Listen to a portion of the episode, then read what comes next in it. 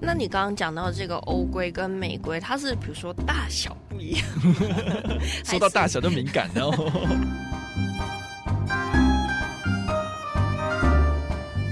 神神秘秘揣猫醋，嘿，小资买房不怕错，千错万错都是我的错。欢迎来到千错万错，我们节目的首播会在 FM 一零四点一正声台北调频台，礼拜六十二点到下午一点的今天不上班播出。广播播完，我们的 Podcast 就会在一点钟上架喽。我是慧俊，我是超群。今天呢，先来跟大家聊聊嘛，就是前阵子其实我有分享到说，我去了中国的几个饭店，嗯，然后呢，不只是中国了，还有再去香港嘛，对不对？对然后住了两个，我觉得还蛮爽的饭店。你那个风景真的是超漂亮的啊！对对对，其实我觉得我自己哦，住饭店最期待的就是跟家里所没有的那个卫浴设备。哈，为什么啊？就是在家里也可以洗澡，去外面洗澡感觉不一样吗？诶，因为家里没有浴缸啊。哦，所以我常出去住饭店的时候，我一定都会选择有浴缸的。但当然，我觉得很多就像是疫情之后啊，嗯很多人会选择说住那种没有浴缸的饭店。哎，你是说不要就是比较干净嘛，是那种洁癖的感觉吗？有些人会觉得，比如说什么按摩浴缸很脏啊，哦就当然啦，我觉得，诶、每个人想法不太一样啦。哦，但是我觉得个人出去住饭店，就是一定要去住那种啊家里所没有的那种氛围。嗯嗯嗯，好，所以呢，今天呢，就是要在节目当中跟大家来分享哦。如果说你发现外面的卫浴都好美，但是怎么样打造自己家里的卫浴没错，也变得这么漂亮了？外面的喜欢总是要把它带回来家里。好，所以呢，我们今天在节目当中呢，就邀请到卫浴达人来跟大家分享了。那在节目中呢，我们邀请到的是 Team，哎、大家好，我是 Team。Team 任职的公司是可以公开说的吗？哎、就、呃小神秘。卫浴公司，对对对，卫浴公司好的，好，我们就是卫浴小达人听。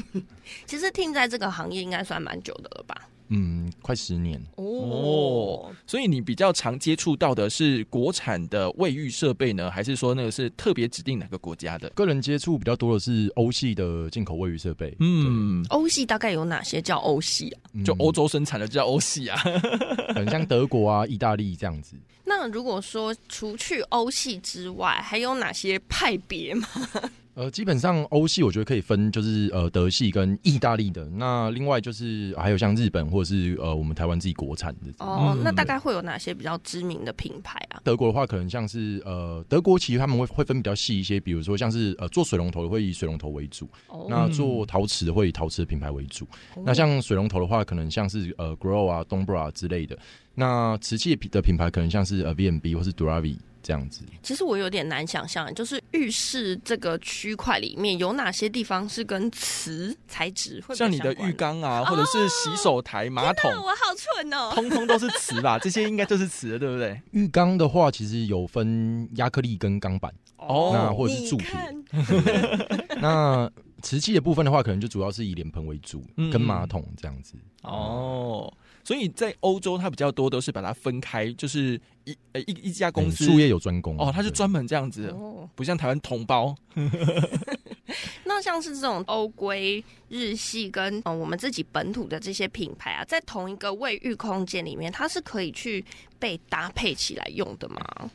诶、是可以搭配的，只是比如说像有些呃，在脸盆的部分，那其实像落水头就有分欧规跟美规，嗯那它的呃其实尺寸会有点差异，但是实际上其实是组合起来的话是没有问题的，就是留意一些可能细节的部分。那有哪些细节可以跟大家分享一下吗？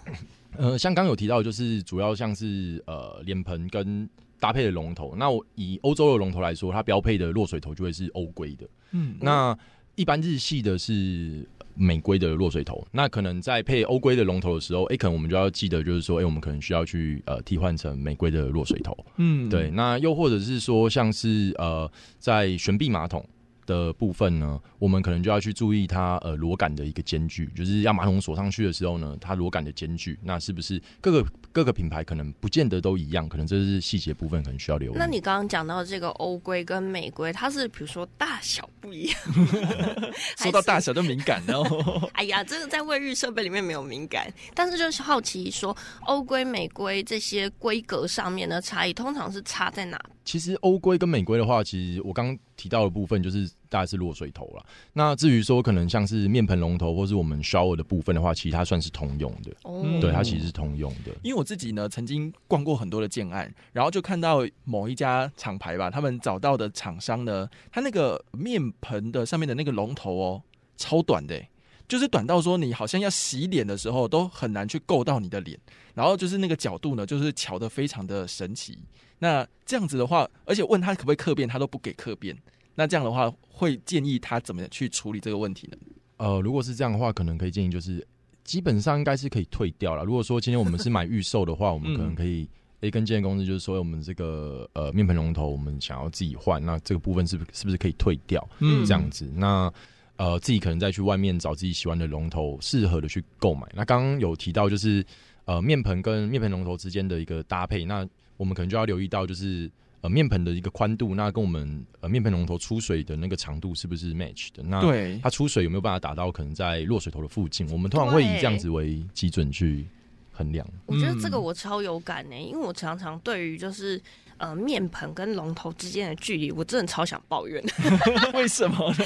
我觉得我超想抱怨的点就是说，我常会觉得，哎、你要我们洗手，可是呢，就是要我有时候有些是感应的嘛，对不对？我感应的时候呢，结果哎、结果水出来的时候，在我的那可能手肘处，这么高叫我怎么洗？哦，或者是说有时候啊，就像是出水的时候，有没有？它龙头可能比较短，嗯，然后出出来的时候，我就觉得，哎、哎 我我 我洗不到。而且现在特别哈、天气比较冷的时候，手又不想伸太多出来，对不对？对哦，这整个就会觉得很尴尬。好，那我想问啊，就是说，因为我们在卫浴设备当中，哈，就是我们刚刚讲的，可能在洗澡部分，有人喜欢浴缸，有人喜欢就是那种花洒。那我想问一下 T 吗？呃，花洒这个设备是每个家户必备吗？有没有特别什么样的族群会喜欢？OK，花洒这个其实不算是必备，因为有些可能客人只是哎、我觉得我有莲蓬头，一个好用的莲蓬头，这样就 OK。嗯，那其实按照我的经验啊，其实花洒这东西，其实男生的喜好度会大于女生。为什么？对，是不是大家都是这个反应了？为什么男生会比较喜欢呢？对，因为可能女生呃，可能头发是长头发，可能冬天未必会每天洗头。呃，对，那可能比如说你不要把我的秘密说出来。对，那如果说今天转错的话，那可能哎、可能是花洒出水，那可能女生的头发淋湿了，那可能他们会觉得有点麻烦。嗯 对对对，会生气。所以，哎、有没有一些其他的人，就是因为我以前有听人家用花洒的经验都不太好，就是说呢，可能像现在天气比较冷的时候，然后呢，它就会滴个三两滴水下来，你就会觉得突然好冰哦，就会超超冷的。那现在有技术可以克服这件事情吗？哎、有，其实现在有些品牌的花洒，它是可以有有做到快速止水，它是利用呃气压的方式嗯去做快速止水，那其实就可以避免刚呃超群提到的这个问题。对，因为像慧君就真的不太喜欢花洒，对不对？我没有不喜欢花洒，我其实出去住饭店，我有时候看到那种从顶下来的那种花洒，我会很兴奋哎、啊，是因为哦我就是洗澡一定要水很大的那种，好啦，就是常常你知道家里水压不够嘛，哦出去洗澡的时候就希望水大一点。OK，对，然后花洒，可是我自己其实会比较担心的一个点哦，因为花洒从顶上来，对不对？有时候像我们出去外面洗澡，对那别人家的那个呃热水啊、冷水怎么开，其实有时候会因为每个不太一样嘛，有的用转的，有的用拉的，可是就是。会拉错，然后那个热水就直接啪下来的时候，就让我觉得很紧张，想说，哎、会不会烫到之类的？哦，那就是刚刚 Tim 所说的啊、就是你不小心敲错，然后水就突然下来了，这样子，头发原本不想洗的都变落汤鸡了，这样子。我觉得不想洗变落汤鸡都还好，不要烫伤，其实我觉得比较重要。所以其实现在呃很多的 shower system 就是比较新的，是用按钮式的设计。哦那它其实它外面是会有个 icon，就是可能会显示是一个莲蓬头的造型，或是显示是花洒的造型。那这样子其实是更直觉一些，就是哎、可能大家看了这个就知道说哦，这个是莲蓬头，我们要用花洒，这样就可以避免掉这个问题。对其实我还想到另外一个点，我不知道大家出去住饭店的时候有没有考量到一件事情，嗯就是你进到那个浴室，如果是比较厉害的一点的饭店，他们服务非常好的饭店，他就会在他莲蓬头就是。的那个面相，它就会把那个面相帮你转到不是面对你的方向，哦，因为你可能就是一开水就啪直接到你脸上去。我知道这个意思，所以那个是因为服务好，但是你自己家里就你要自己小心啦。对啊，对啊，其实还有另外一个，就像我刚刚讲到，我觉得烫不烫或者是防烫的这个设计，因为像现在很多呃卫浴空间，它其实不管是产品上，它都越来越科技嘛。那有没有相对应的一些装置可以来帮忙协助这件事情呢？现在很多的淋浴的龙头其实是有做防烫的设计。嗯，那呃，最主要其实是因为我们冷热水进水的部分是左边是热水进水，右边是冷水进水。对，没错。对，那所以左边通常如果没有防烫啊，那边会比较烫一些。对，那其实像现在比较简单的理解就是说。它是利用冷水去包覆热水管的一个设计，就等于是说，它热水进来龙头的时候呢，它不会在龙头的表层，它等于是被冷水给阻隔开，所以今天这个龙头呢，可能就不会有造成烫伤使用者的一个状况。哦，好酷哦，这样的设计。现在我们就是哦，洗澡洗完了嘛，都已经讲了，但是有一个东西就是马桶，因为你在浴室使用的时间，除了洗澡之外，最长的应该就是。上厕所，你大概一天会花多少时间在浴室里面？我吗？这样子算一下，因为我一天洗澡会洗两次，所以早上一次，下午一次，加起来可能就一个小时到一个小时半。原来是静香型的人才，没有那么久。好，那但是我要讲的是马桶，现在好像很多人家里都会加装一些免治马桶。这个免治的功能是，诶，主客位都应该需要，还是说会特别加装在哪个地方？其实应该这样讲，我觉得。有些客人会觉得说，哎，这个东西如果说是必备的，他可能很习惯，就是呃，马桶可能是要有暖座的，对，那或者是说他们习惯是要有自动冲水的这个功能，那他们可能主客浴可能就会自己去换。嗯，那如果说是在建案的部分的话，那目前其实比较常见的还是呃主浴可能会有免治的功能，对，那可能客浴。呃，还是会是普通的马桶。那可能如果说客户有需要的话，再自己去做升级的一个动作，这样子。嗯，但小姐姐都会说啊，客人干嘛让他用那么好呢？对不对？你自己自己享受就好了，都会这样的状况。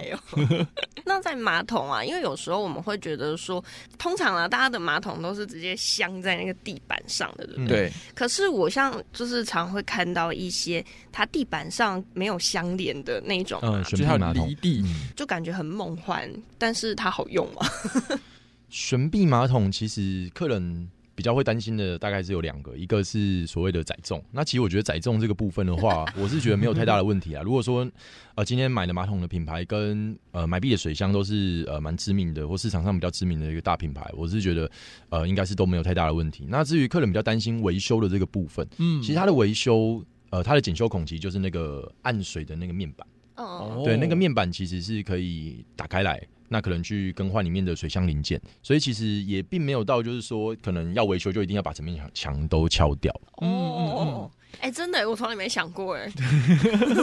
人家在装这个的时候，应该都有去设想过。只是我想知道的是，一般的就是粘在地板上的这种马桶，跟那种它叫什么？呃，悬臂马桶。悬臂马桶啊，这两种马桶在。购买上面它的费用哪一个会比较贵一些些？我们以普通的马桶来说，就普通的落地马桶跟悬臂马桶比起来的话，悬臂马桶的单价会稍微高一些。哦，那它贵的点是比较稀有吗？是面板吗？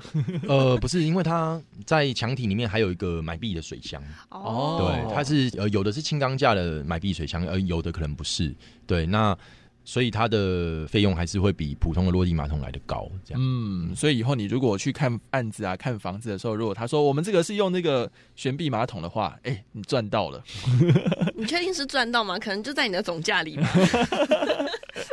对啊，好，但是我们现在哈，蛮多人就会讲到，就是智慧型的卫浴。我觉得智慧型卫浴呢，会省去大家生活当中很多，而且增加一点乐趣。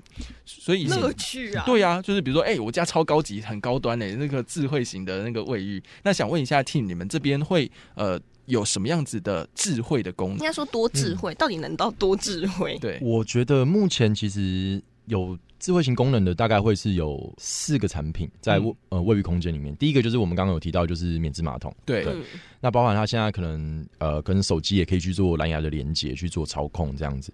那另外一个是呃有智能的浴缸，那可能它是可以在你可能还没有到家的时候，就可以先放水。哇，对，可以先放水。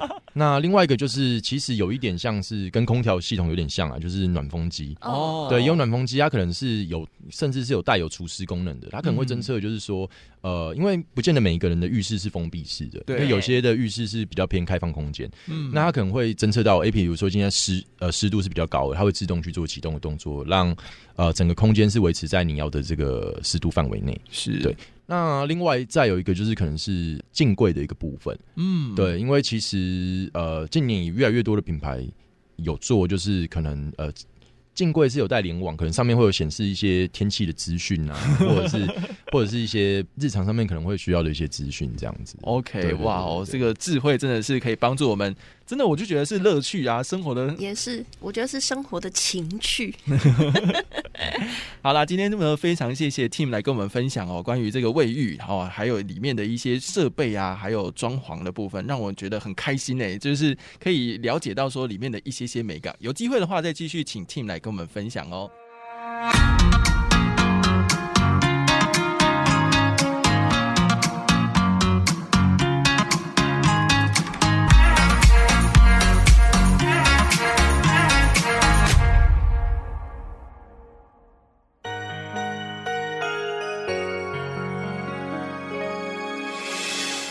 伤心的时候有我陪伴你，欢笑的时候与你同行，关心你的点滴